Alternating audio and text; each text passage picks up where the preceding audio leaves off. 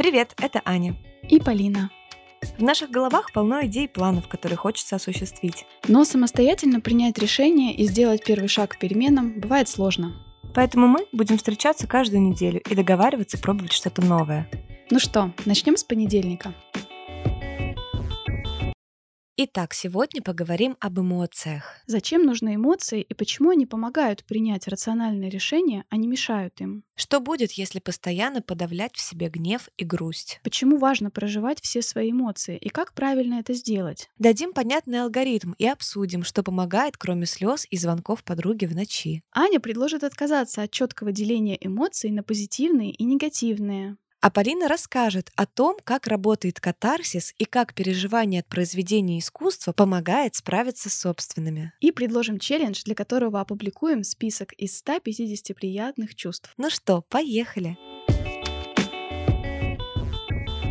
Привет, Полин. Привет. Ну что, спрашивать, как у тебя дела, или не попустим? Я очень рада тебя слышать. Да, я тоже. Правда, сейчас немножко была такая у нас небольшая пауза. Для нас пауза. Вы, конечно, ее не очень замечаете, потому что все выходит в срок, да, как мы договаривались, раз в две недели. Мы в этом году здесь всегда с вами. Была небольшая, да, такая там промежуток небольшой, который мы, который мы что? Раздумывали, который мы раздумывали, что нам дальше делать, делать ли вообще. Как вы понимаете, решение было принято в пользу того, чтобы делать. Угу. Это как знаешь в том стишке, и что же нам следует делать? Следует жить и шить. Да. Мгм. Вы думаете, это будет носиться? Я думаю, что это стоит шить. У меня лично тоже аналогичное чувство, что прошлый выпуск был записан как будто совершенно в другой жизни, в другой параллельной реальности, где мы вообще думали о другом. Мгм. Но тем не менее, что радует, что он не потеряет свою ценность, что бы ни происходило, потому что нам очень повезло с экспертом, которого мы пригласили. Ольга сделала чек-лист, который каждому стоит как минимум посмотреть, даже если ты на нынешнем месте работы доволен всем происходящим. В общем, если вы еще не слушали, обязательно послушайте выпуск о карьере предыдущий. Мы думаем, что он был супер полезным. Признаемся, у нас был немножко другой план сегодняшнего эпизода, но мы сами прожили не самые простые две недели в жизни, мягко говоря. И я думаю, что все из нас сейчас сталкиваются с очень большим количеством интенсивных чувств, эмоций разного рода, да, такой коктейль, периодически от которого очень сильное похмелье. Вот, и мы решили с Полиной, это было ее предложение, мы решили записать выпуск об этих эмоциях, о чувствах, откуда они, зачем они, как с ними справляться, и всегда ли это получается. В общем, сегодня хотим об этом поговорить. Да, эмоции — это такая очень интересная тема в человеческом общении. Очень часто можно услышать, как люди говорят, например, в деловой среде, только давайте без эмоций. Не совсем верно, потому что чаще всего именно об эмоциях-то и нужно поговорить. Конечно, да, важно понимать, что эмоции — это не рудимент, который нам мешает трезво мыслить, а наоборот, э, без них принятие решений невозможно. Есть исследования нейробиологов, которые изучали пациентов, у которых повреждена часть коры, да, в- которая отвечает за эмоциональную систему. Поведение таких людей, оно становилось менее эмоциональным, но в результатах выяснилось, что оно при этом менее рационально. Поэтому получается, что эмоции, они очень влияют на наши решения, и они должны влиять. В принципе, это такой инструмент, который нам помогает принимать верные решения. Это очень интересно, по-моему. Да, помимо этого, конечно же, эмоции еще и служат невероятным средством коммуникации с людьми, тем, что нас соединяет. С экзистенциальной точки зрения, да, мы тоже как-то обсуждали, что мы все на самом деле живем внутри своей головы и довольно оторваны от жизни других людей. Вроде как мы среди них, но каждый живет отдельную жизнь э, в своем мозгу, в своем сердце. Разговор об эмоциях как раз ощущение того, что кто-то понимает твои эмоции, и ты способен понять чьи-то, оно и создает у нас вот эти чувства, да, чувство благодарности, чувство того, что это друг, этот человек свой, он тебя понимает. Близости. Да, Мгм. чувство близости. Да, и знаешь, я еще прочитала, что есть разные теории эмоций. Вот эволюционная теория эмоций, да, говорит о том, что это механизм, который способствует адаптации, способствует выживанию. Когда, например, тебе нужно резко убежать, эмоция, появляясь, не дает тебе долго раздумывать над тем, а, как избежать опасности, да, это уже не самый эффективный метод, тебе нужно просто хорошенько так испугаться, чтобы у тебя все гормоны там выбросились, и ты стал спасаться. Есть еще, кстати, интересная теория, когда наоборот говорят, что эмоции — это остаточные проявления эффектов, которые были раньше полноценными физиологическими реакциями. Ну, например, а, страх — это как бы замедленное, заторможенное бегство, а гнев — это заторможенная такая замедленная драка. Такое эхо элементарных базовых тоже программ поведения человека. И еще одно любопытное определение, что эмоция — это механизм, который восполняет нам дефицит информации, необходимый для удовлетворения какой-либо потребности. Практически такое уравнение, да, что вот есть какая-то потребность, есть вероятность ее удовлетворения, и эмоция — это вот производная этих параметров. Вообще, кстати, очень любопытно, я оставлю ссылку, знаете, такую штуку, нашла звуковая карта эмоций. Было исследование, где ученые пытались понять, сколько видов эмоций, да, может распознать человек невербально. И было собрано таких 24 типа эмоций. Ты просто открываешь вот так эту карту на экране своего там компьютера, да, и вводишь курсором, да, по этим точкам, и в точках в этих слышишь разные возгласы, восклицания, и ты реально понимаешь, да, что где-то речь идет о презрении, об ужасе, где-то удивление положительное, где-то удивление в отрицательном смысле. Прикольно. Я оставлю обязательно ссылочку на эту карту, послушайте, как многообразен, правда, наш э, внутренний мир эмоциональный. Да, еще говоря про эмоции, мне кажется, очень часто у нас э, внутренне есть такое разделение. Позитивные эмоции и негативные эмоции. Мгм. Это часто нами воспринимаются как желательные эмоции и нежелательные эмоции. Мы хотим радоваться, мы хотим восхищаться, мы хотим любить, и мы не хотим бояться, мы не хотим огорчаться, мы не хотим злиться. Хотя гораздо уместнее будет сказать, что есть какие-то вещи, которые мы оцениваем как позитивные, и есть какие-то события, которые мы оцениваем как негативные. А то, какие эмоции у нас это вызывает, это по определению неплохие эмоции. Это по определению хорошо, что у нас они есть, что мы их способны прочувствовать, считать и таким образом создать о себе же самом какое-то представление, какой я человек. Например, я не люблю, когда кто-то врет, у меня это вызывает отвращение. И ты выбираешь людей, обращаешь внимание на то, способен ли ты им доверять и понимаешь ли ты их логику. Как раз-таки еще одна немаловажная функция эмоций — это в том, чтобы понимать самого себя лучше, чтобы уметь лучше доносить до других людей, какой ты, чего ты любишь, чего ты не любишь, что тебя злит, что тебя радует. Это такой тоже инструмент простраивания своего пути по тому или иному сценарию. Да, и как Полина верно заметила, что это то, что стоит учитывать как минимум при принятии решений. Не стоит, конечно, руководствоваться только ими, но в принципе все начинается с них. Да, вообще, я когда готовилась тоже к этой теме, думала о том, что нет выпуска, в котором мы бы не произносили, да, слово эмоция среди наших подкастов. Ты знаешь, интересную штуку тоже прочитала, что у некоторых вот исследователей есть такое мнение, что в современном нам мире очень усилилось то, как мы вообще размышляем об эмоциях. Буквально я встретила такой термин гиперинфляция чувств, эмоционализация публичного пространства. Я думаю, вы примерно уже представляете, да, о чем здесь может идти речь. Мгм. Это о том, что в культуре личностного роста, в которой мы живем, призыв выражать свои чувства, эмоции, жить с ними в соответствии. Казалось бы, это должно, да, помогать. Мы об этом, да, много говорим, что это правда важно. Но с другой стороны, многие люди попадают в такую неспособность выбраться из этих эмоций, своих завышенных ожиданий. Эмоции стали фактически пониматься как самая суть нашей удавшейся жизни. Мы демонстрируем даже свою жизнь для других именно в том смысле, что пытаемся транслировать и показать именно свои позитивные да, эмоции, как вот ты сказала, да, которые мы оцениваем как позитивные. Это очень интересная штука — испытать какие-то эмоции по поводу своих эмоций. Есть ситуации, в которых, например, можно почувствовать себя плохо за то, что тебе хорошо, просто сравнивая себя, например, с другими, теми, кому сейчас плохо. И у этого чувства даже есть такое название, называют метаэмоции, да, то есть эмоции, которые возникают в ответ на другую эмоцию. Чувство вины, например, когда ты в кризис, допустим, имеешь возможность чему-то радоваться. И надо сказать, что мы в этом плане поздоровели, в том смысле, что мы стали склонны их замечать, но здесь вот, да, есть, э, с другой стороны, и вот ловушка в том, чтобы не зацикливаться на том, что нужно всегда оставаться позитивным. Не всегда мы будем чувствовать себя хорошо, это нормально. Вообще-то количество этих слов, существующих для негативных эмоций, там в несколько раз больше. Да потому что на самом деле негативные эмоции выполняют даже более важную функцию, чем позитивные, но они превентивно действуют. То есть позитивные эмоции — это как ответ на то, что уже произошло, да, что вот это мы вкусно поели, нам там приятно, мы познакомились с красивым умным парнем, мы там счастливы, мы влюблены. А именно те, которые попадают под категорию негативные, Ага. они предупреждающие, они предвидящие. Да, они могут и прошлое как раз анализировать, да, тоже в прошлое быть направлены, но при этом, да, все равно это какой-то урок на будущее. Кстати, в книге «Психология счастья», я, по-моему, про нее рассказывала в выпуске про гедонизм, в этой книге как раз говорится о том, что поведение именно счастливых людей часто более ригидно, потому что радость вызывает в нас ощущение безопасности, и мы как раз меньше можем размышлять о чем-то сложном, не все принять во внимание. Условно, вот это плохое настроение способствует более внимательному, более открытому образу мышления, который как раз позволяет углубиться в проблему, сосредоточиться на ней и, возможно, как раз, да, принять верное решение. Вот именно, да. А еще еще на самом деле я тоже со временем расширяется мой словарик эмоциональный. Например, недавно я открыла такую, вот мне интересно, можно ли это назвать эмоцией, но какого-то рода замирание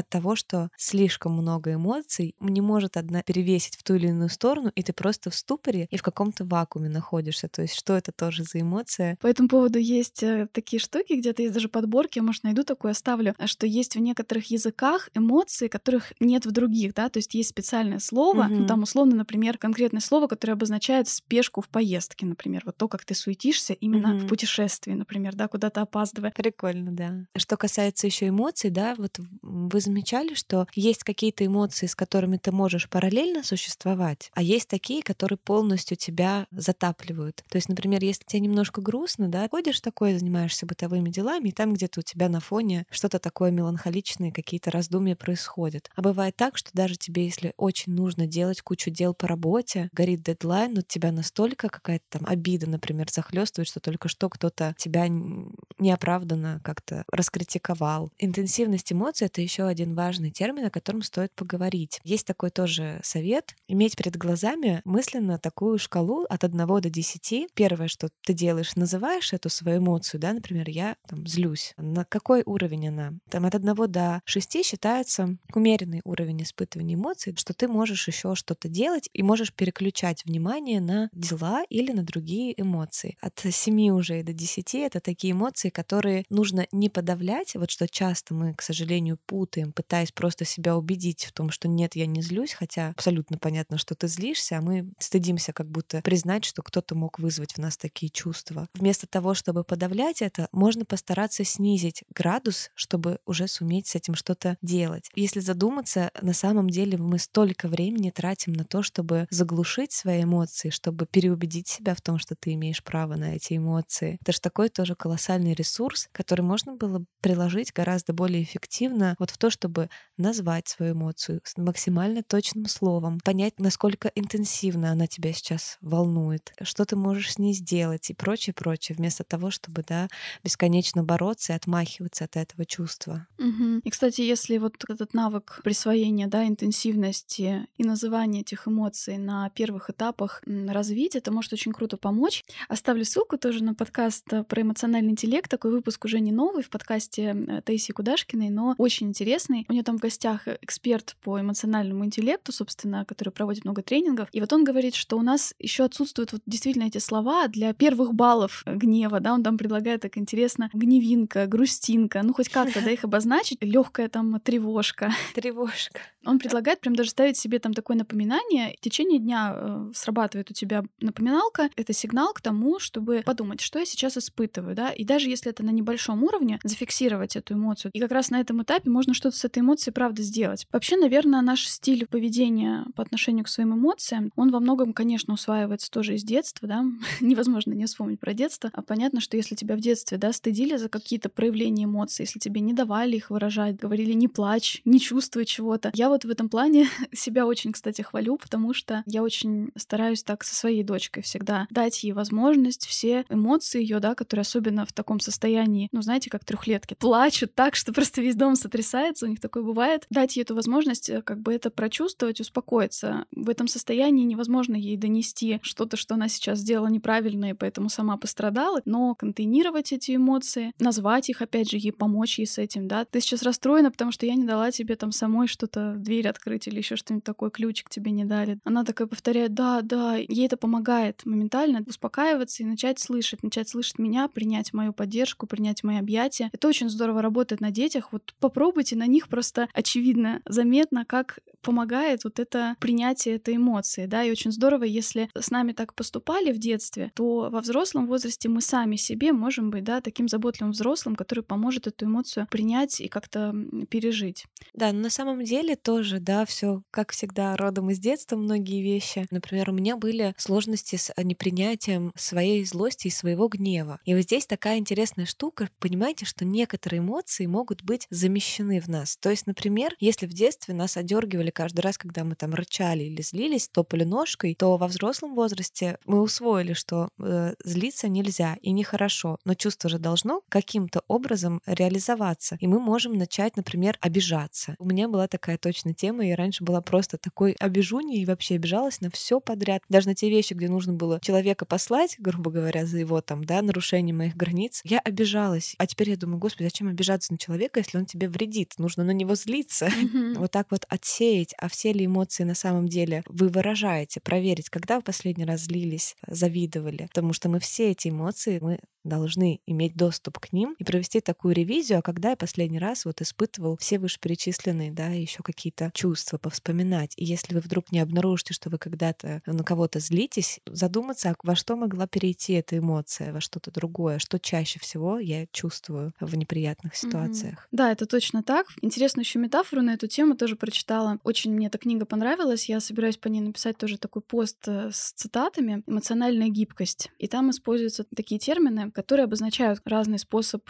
поведения по отношению к своим эмоциям, что есть люди-закупорщики и люди-накрутчики. В принципе, по названию понятно, что закупорщики да, пытаются сдержать эти эмоции, не думать о них, и накрутчик, соответственно, зацикливается, тщательно анализирует. Она приводит пример. Э, если вы возьмете стопку книг и будете держать ее перед собой на вытянутых руках, какое-то время вы сможете это делать. Но через 2, 3, 10 минут руки начнут дрожать. И это происходит, когда мы закупориваемся. То есть держать эмоции на весу очень утомительно. И настолько, что зачастую мы потом просто бросаем со всей силы эту ношу на пол. Если этот пример переложить на накрутчиков, то там другая немножко ситуация. Если очень крепко прижать книги к груди, то через несколько минут руки тоже задрожат. Они будут перенапряжены, и плюс ко всему они будут заняты, ты не сможешь делать ничего другого. Поэтому тот человек, который много себя накручивает, он не оставляет места потребностям других в его окружении. И это тоже заметно и влияет в том числе на отношения с другими. Очень интересная метафора, очень понятная, да, почему ни тот, ни другой способ не является суперэффективным, да, по отношению к эмоциям. Кстати, еще очень интересно, я столкнулась с очень интересным таким э, сравнением, что вот есть эмоция и есть состояние. То есть эмоция — это, по сути, то, что очень быстро происходит, да, там буквально в течение 20 секунд мы испытываем максимальный прям прилив эмоциональный. Мы не можем очень долго это испытывать. Но если мы регулярно думаем об этом, это повторяем, повторяем про себя, это может стать твоим состоянием на длительное время. То есть если за тобой произошла какая-то череда неприятностей, да, неприятных событий, и ты концентрируешься на том, что вот с тобой все время это происходит, и опять это все тебе не так, не, и все время в жизни не везет. И это становится э, как бы образом мысли. Поэтому еще мне кажется очень важно завершать эмоциональный процесс с ощущением того, что ты эту ситуацию закрыл для себя, не ищешь закономерностей в каких-то неприятных событиях, а, кармических, судьбоносных. Mm-hmm. Эта ситуация была такая-то, меня это вызвало такие-то чувства. Что мне сделать в будущем, чтобы я не сталкивался, например, с подобной ситуацией? И все, вот опыт получен, пошли на следующий уровень, как в игре. Mm-hmm. Еще ведь есть известное мнение, многие об этом говорят, что подавленные эмоции имеют склонность как-то соматизироваться и вылезать, можно сказать, сказать, в теле в виде, ну, самое простое, каких-то блоков, мышечных зажимов, например. Я сразу скажу, что вообще психосоматика такая сложная вещь. Не всегда, не везде она с медициной согласна. Есть, да, такие болезни, которые, правда, очень ассоциированы с именно со стрессом. И вообще вот эта связь психики и тела, она, конечно, очень давно замечена и наблюдается. Вот стресс, да, как реакция такая, когда у тебя там кровь к определенным местам приливает, к мышцам, да, чтобы бежать, например, и уходит от других органов, допустим, от пищеварительной системы твоей. Длительность длительное пребывание в таком стрессе, естественно, может нанести урон твоему пищеварению. Почему вот говорят очень часто, что язвы, гастриты могут быть как раз связаны с длительным стрессом. Во многих вещах есть вот простое физиологическое объяснение того, как это работает. Если говорить о личном опыте, я тоже не могу до конца охарактеризовать, как у меня с этим все дело обстоит, потому что, с одной стороны, мне всегда казалось, что я имею достаточно богатый эмоциональный словарь. Я думаю, что его, кстати, очень обогащает, да, художественная литература. Вот на этой неделе тоже читала книгу и прям думаю о нашем выпуске, знаешь, развлекалась тем образом, что прочитаю страницу, а потом ее еще раз пробегаю глазами, пытаясь найти какие-то необычные обозначения каких-то чувств, состояний героев. Mm-hmm. Да, но при этом, конечно, на психотерапии я ловила себя на том, что не соответствует иногда то, как я обозначаю свою эмоцию, и то, как буквально мое лицо изменяется, да, то есть лицо говорит о том, mm-hmm. что я в гневе, а я называю это как мне грустно. Опять же, пытаясь, mm-hmm. да, снизить в своей личной иерархии эту эмоцию до какой-то социально приемлемой. И здесь интересна мысль, что люди, которые которые вот как бы поддаются эмоциям, думают о том, что вот их надо выразить, здесь есть такой тоже еще риск обесценить будущее. Когда ты поддаешься импульсу активно выразить, например, гнев, возможно, разрушительно там для твоих отношений и текущей ситуации, при этом ты не, не принимаешь в расчет, что этот твой поступок сейчас, наоборот, тебя отодвинет от твоей цели, потому что там конечная цель твоя, например, это наоборот почувствовать близость с человеком, с которым ты сейчас а, в конфликте. Наоборот, ты хочешь э, какого-то взаимодействия, но ты действуешь, поддаваясь этому импульсу, как бы не принимая в расчет свое будущее. Поэтому да, получается, что ни подавление эмоций, ни излишнее их накручивание не приводит к нужному результату, и нужно искать какую-то какую золотую середину. И я думаю, что это третий путь, да, мы, наверное, его как-то условно назовем, как то, что эмоции надо проживать, да, не очень, может быть, тоже иногда понятно, как же это делать. Давай сейчас вместе попробуем какой-то прям вот алгоритм тогда составить, угу. как же прожить эмоцию, да, с чего начать, какие шаги вот не упустить. Да, давай попробуем по пунктам воспроизвести, да, если бы нас спросили, что в итоге делать с чувствами, со своими эмоциями, как их проживать, как это сделать экологично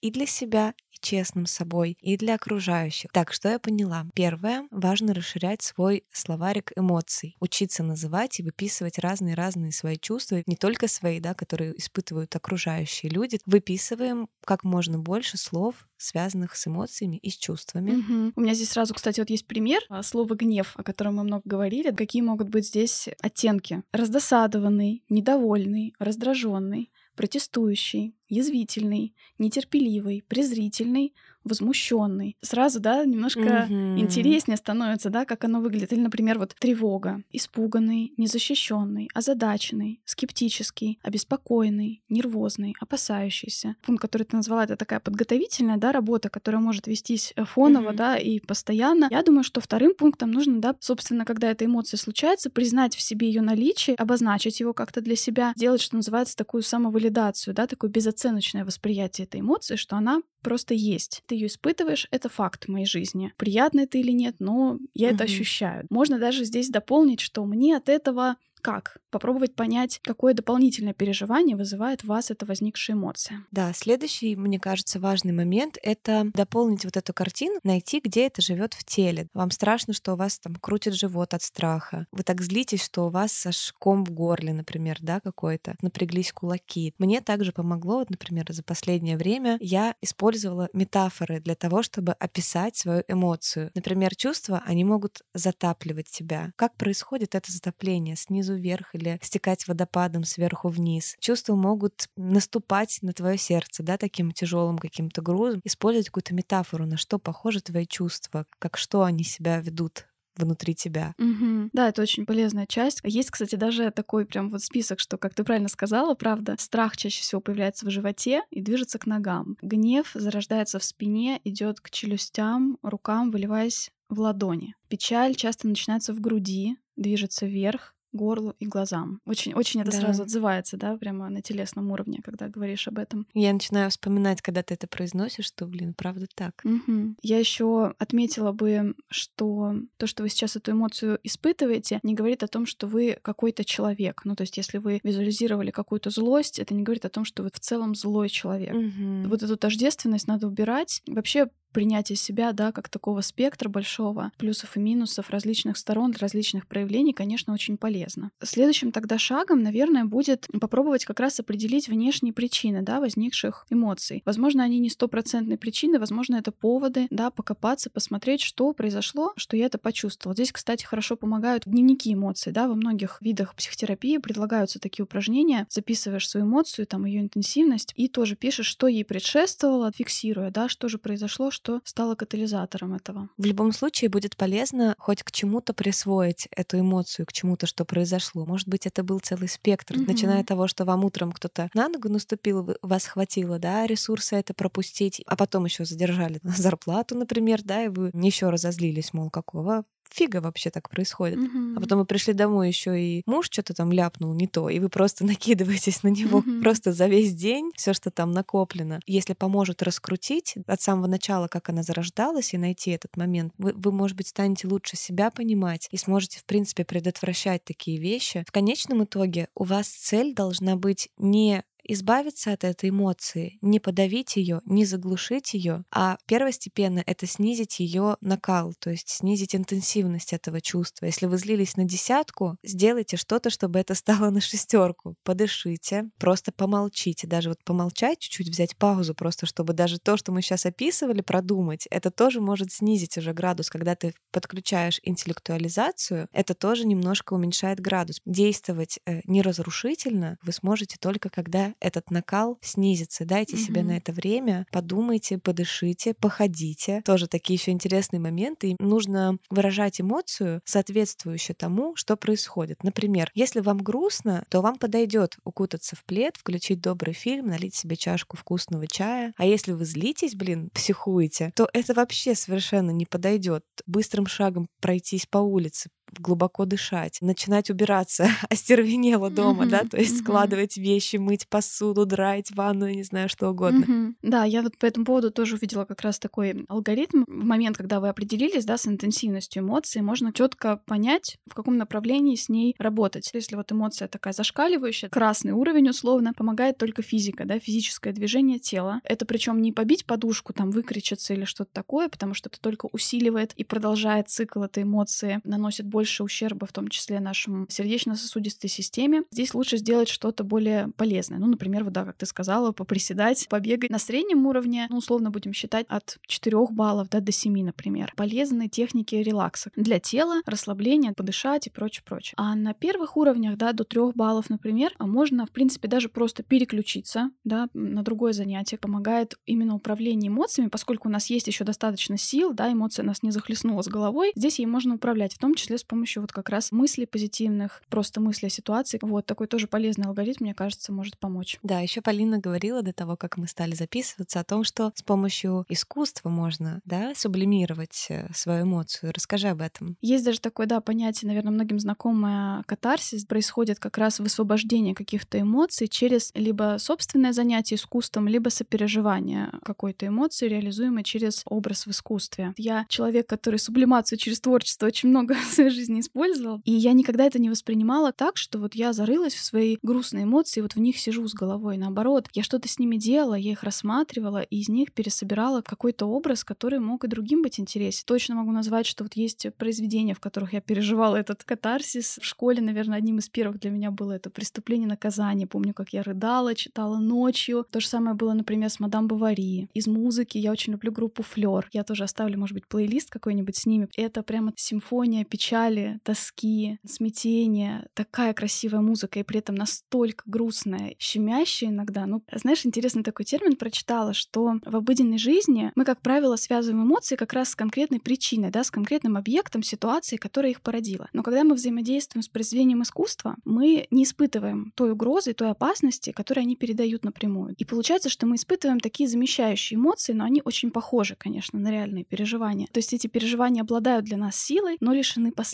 Это, знаешь, очень хорошая метафора, на самом деле, вакцина, да. Правда, мы в этот момент получаем некоторую прививку от последствий, которые могут с нами сделать негативные эмоции в жизни. Очень интересная идея. Да. И с этой точки зрения испытывать много эмоций разного совершенно спектра от произведений искусства очень полезно. Блин, я в этом смысле вообще не могу согласиться. Ты знаешь, я наоборот всегда говорю своим подругам, что когда тебе грустно, ну ни в коем случае нельзя слушать руки вверх э, и прочие там корни, потому что э, масштаб э, трагедии, он просто множится полностью в этом, знаешь, во всем. Я предпочитаю, наоборот, включить веселую музыку, которая у тебя уже вызывает ассоциации с какими-то приятными воспоминаниями. Если ты понимаешь, что ты не можешь взять под контроль ситуацию, которая тебя расстраивает, но ты очень нуждаешься в том, чтобы на что-то опереться, найти те места в уголках своей души с помощью музыки, с помощью фотографий, где тебе было спокойно и хорошо. Ну, тут не совсем так. Прививку же мы делаем, когда мы здоровы, когда у нас иммунитет в нормальном состоянии. Не в момент, когда тебе плохо, ты ложишься еще больше страдаешь. Хотя, на самом деле, если честно, я так делала не раз, и мне, мне кажется, это помогало. Вот так, знаешь, лежишь на полу, угу. слушаешь музыку в своей комнате, прям страдаешь. У меня даже есть песня. У меня все как-то через песни, да. Есть песня э, Sun is Shining, ровная такая, реально заполняющая постепенно все, очень спокойная музыка, но при этом вот под нее реально ничего нельзя делать, кроме как лежать на полу. Я даже не могу представить, что еще под нее можно делать. Достичь как раз надо катарсиса катарсиса, понимаешь? Он тебя подавляет этой эмоцией и в конце концов освобождает от нее. Да, но в целом, в целом идея, конечно, в том, чтобы это испытывать не в моменты, когда тебе и так без того э, тревожно. Ага. Как превентивная мера, да? Да. Получается, кстати, да, тоже полезная штука превентивно действовать. Тоже не ждать, пока вот в тебе накопится чувство сложное, а, например, поддерживать свое эмоциональное состояние, чтобы ты мог справиться с настигшими тебя сложными эмоциями. Например, чаще обниматься, оставлять запрос на обнимашки, где это возможно вообще. Чаще о себе заботиться до того, как ты будешь разбит, да, в эмоциональном смысле, гладить Мгм. себя, класть руку на сердце, даже если вы сейчас не чувствуете в данной точке бешеных каких-то переживаний, но просто сделать это привычкой хорошей, да, себя всячески поддерживать и телесно, и духовно, общаться с людьми близкими, не ждать, пока у вас будет грустный повод, чтобы встретиться и поговорить, да, а просто периодически ни для чего, просто так встречаться. Очень поддерживает и позволяет делать так, чтобы неважно, какой силы эмоций ты не испытывал, чтобы тебя это не разрушало, чтобы ты мог по нашему алгоритму вот пройти, завершить для себя, сделать какие-то выводы определенные, что вот в этой ситуации я чувствую себя так-то, эту ситуацию избегать, или нужно понять, что в- при таких ситуациях я всегда себя так чувствую, и это тоже окей. Мгм. Интересная еще идея, кстати, про плач, да, помогает ли выплакаться. Мне очень. Мы, наверное, да, все знаем, как иногда бывает действительно легко. В книге «Компас эмоций» тоже ставлю на нее ссылку, почитала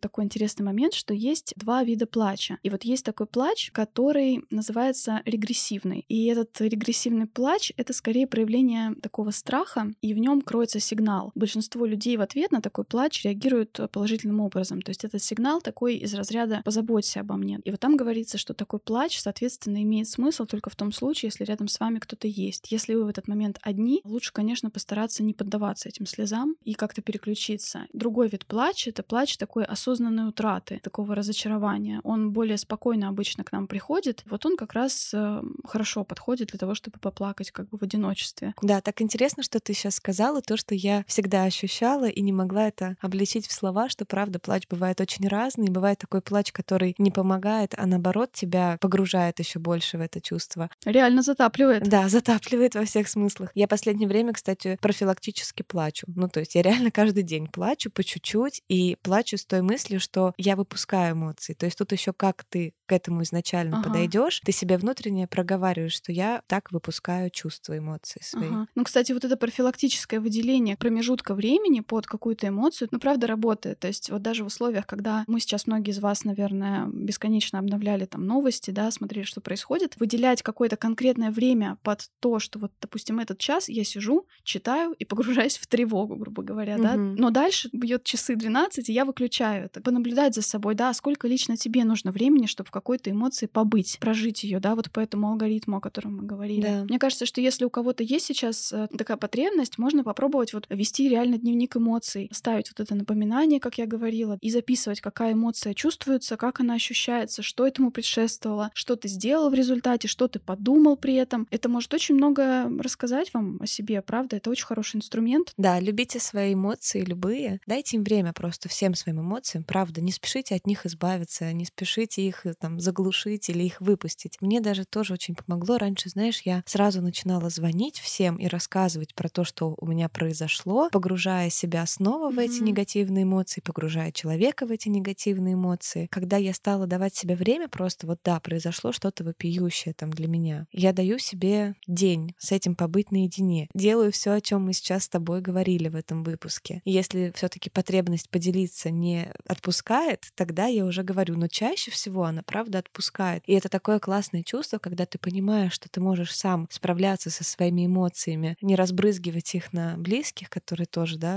естественно, тебе сопереживают и тоже с тобой фактически разделяют твои чувства. Тоже нужно беречь. Сейчас у всех их полно, своих собственных эмоций, поэтому нужно Мгм. постараться все-таки самостоятельно справляться и лучше запросить, правда, какой-то Мгм. физиологический контакт с человеком, да, обнять, погладить по голове, погулять за руку. Мгм. Вот. Есть на эту тему очень м, тоже такая формулировка совета такого, что противодействовать порыву, выявить порыв и затем поступить наоборот. Мне психолог очень хорошо так показала наглядно, что, например, когда человек в ссоре что-либо швыряет, бросает, да, какие-то предметы, он этим самым как будто обозначает вот эту границу, да, между собой и другим человеком, как будто говоря, не подходи ко мне, да, давай прекратим. Чаще всего внутренней потребностью в этот момент подавленной оказывается желание близости, желание того, чтобы тебе на самом деле подошли, обняли и успокоили. Вот в этом случае, да, противодействовать порыву, например, да, вместо того, чтобы что-то бросить или пойти колотить подушкой, подойти и обняться, это может быть как раз вот это противодействие порыву, которое может резко изменить ситуацию, только гораздо более приятным способом для всех участников. В книге вот тоже «Психология счастья» было исследование, проводилось среди людей, которые потеряли спутника жизни. Им предлагали различные тоже стратегии, направленные на решение, собственно, проблем, и стратегии, направленные на работу, собственно, с эмоциями. Для мужчин оказались более полезные стратегии, ориентированные на эмоции, а для женщин стратегия, ориентированная на решение возникших проблем. И здесь гипотеза, да, проводивших это исследование ученых в том, что, возможно, полезно научиться тому, чего ты не делал до этого. То есть если ты до этого, да, сложно управлялся своими эмоциями, подавлял их или вообще не обращался к ним вовсе, то, возможно, пришло время к ним повернуться лицом и начать с ними работать. Если, наоборот, ты убегал в эмоции и не справлялся с какими-то проблемами, откладывал их решение, пришло время, возможно, научиться стратегиям таким. И хорошо, когда мы умеем оба этих пути и в зависимости от ситуации можем выбирать то или иное. Ну что ж, сегодня, конечно, выпуск получился каким-то терапевтическим, если честно, и для меня в том числе. Классно просто поболтать, правда, без какой-то специальной цели, да, а вот именно говорить то, что в данный момент наиболее актуально. Я думаю и надеюсь на то, что многим он будет полезен. И даже просто услышать наши голоса, это такое, мы, мы поняли, да, из вот нашего предыдущего выпуска, что это то, на что, правда, люди могут опереться, потому что они нас слушают, у них поднимается настроение, это точка опоры, и это очень классно и ценно, что мы можем быть такими для вас, вот посредством подкаста. А еще я никогда не думала, что последнее время для меня станет точкой опоры тот пост, который я сравнительно недавно написала, где, в, кстати, в преддверии Дня всех влюбленных, где я выписала все то, что я люблю, начиная от каких-то очень простых вещей, что мне кто-то заваривает чай, заканчивая тем, что в своих любимых местах по по всему миру запахов, вкусов, э, видов и всего прочего. И я теперь перечитываю этот пост, и это служит для меня опорой на то, что в моей жизни много всего хорошего было и есть, и будет. И мы вот хотим предложить с Полиной и вам тоже такую практику выписать вот что я люблю, вот такой же составить список из всего, что приходит вам на ум, повспоминать, помечтать. Да, туда могут войти, например, какие-то приятные занятия, приятные чувства, ощущения, не знаю, например, ощущение ветра там, не знаю, на мокрой коже, допустим, да, у моря. Или что-то более такое контролируемое, управляемое вами, что вы можете создать себе в каждом дне, включая туда а, те вещи, которые можно себе создать, мы возвращаем себе немножко пошатнувшееся у нас э, чувство контроля, да, над реальностью, над нашей жизнью. Я еще, наверное, в помощь оставлю, наверное, в Телеграме, потому что очень большой список, а, список из 150 с лишним позитивных чувств, которые есть в книге Даниэла Лапорт «Живи с чувством». Я как-то тоже о ней говорила об этой книге. И вот у нее есть такой огромный список, из которого вы можете за что-то уцепиться, да, за какое-то чувство, ощущение и вспомнить, когда вы его испытывали, что вам дает такие чувства, приносит такие эмоции. Если не хотите выкладывать пост, вы можете, да, это все равно сделать для себя. Я думаю, что это будет полезно. И знаете, есть, конечно, тревога, скорее всего, понятная всем нам, что чувство стыда и неловкости за то, что ты можешь еще радоваться жизни и говорить о чем-то хорошем, или ты обесцениваешь свои сложные переживания, потому что кому-то еще хуже. Это все ерунда. Просто вы живете свою жизнь и радуетесь тому, что получается радоваться. Не стыдитесь этого, не обесценивайте свои эмоции от того, что у кого-то они еще хуже, например. Просто будьте честны с собой, мы все-таки проживаем каждый свою жизнь, нельзя этого отменять. И я даже думаю, что когда параллельно с тем, что тебе хорошо, кому-то другому плохо, можно задать себе вопрос о том, даже как можно эту радость свою приумножить, чтобы, возможно, ее использовать затем для того, чтобы помочь другим. Это как раз э, то, что мы, да, приняли решение сейчас делать, в общем-то. Мне очень понравилась одна цитата, я нашла, там были воспоминания человека, который тоже переживал довольно непростые события там в своей стране и в мире, когда его в очередной раз позвали послушать э, новости, позвала жена. Он сказал, эм, подожди, я занят, я сажаю ирисы. Дальше по тексту, да, он говорит о том, что прошло там почти 20 лет, и ситуация совершенно изменилась, а ирисы все еще продолжали цвести в его саду. Я думаю, что это как раз очень должно нас поддержать в том отношении, что что бы ни случилось, но ирисы должны цвести.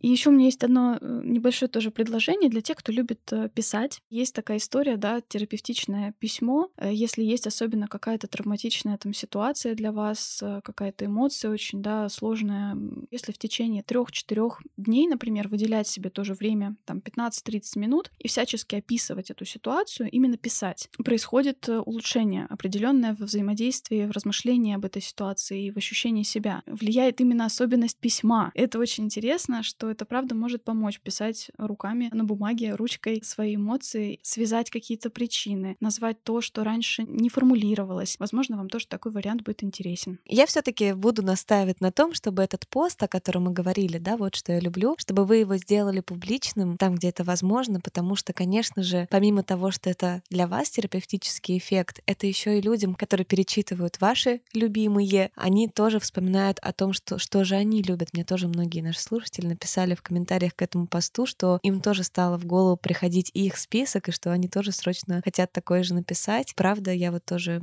перечитываю его, это мне помогает. Поэтому да, обязательно пишите пост, отмечайте нас. Хотелось бы сказать э, всем слушателям, которые с нами, спасибо за вашу поддержку. Это было бесценно для нас на прошлой неделе, потому что мы были обескуражены, и ваша поддержка, конечно, дала нам сил, желание продолжать. Пишите отзывы на тех платформах, где вы нас слушаете. Делитесь с друзьями, которым чувствуете, что тоже это может пригодиться, выпуск, да, про эмоции. А мы вас целуем, любим и услышимся скоро. Целуем. Пока-пока. Пока. -пока.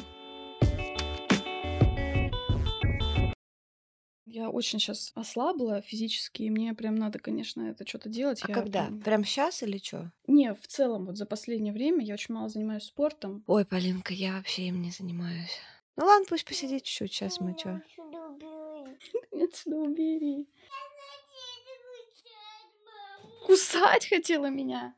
Ничего себе, какие у тебя потребности. Зато честно.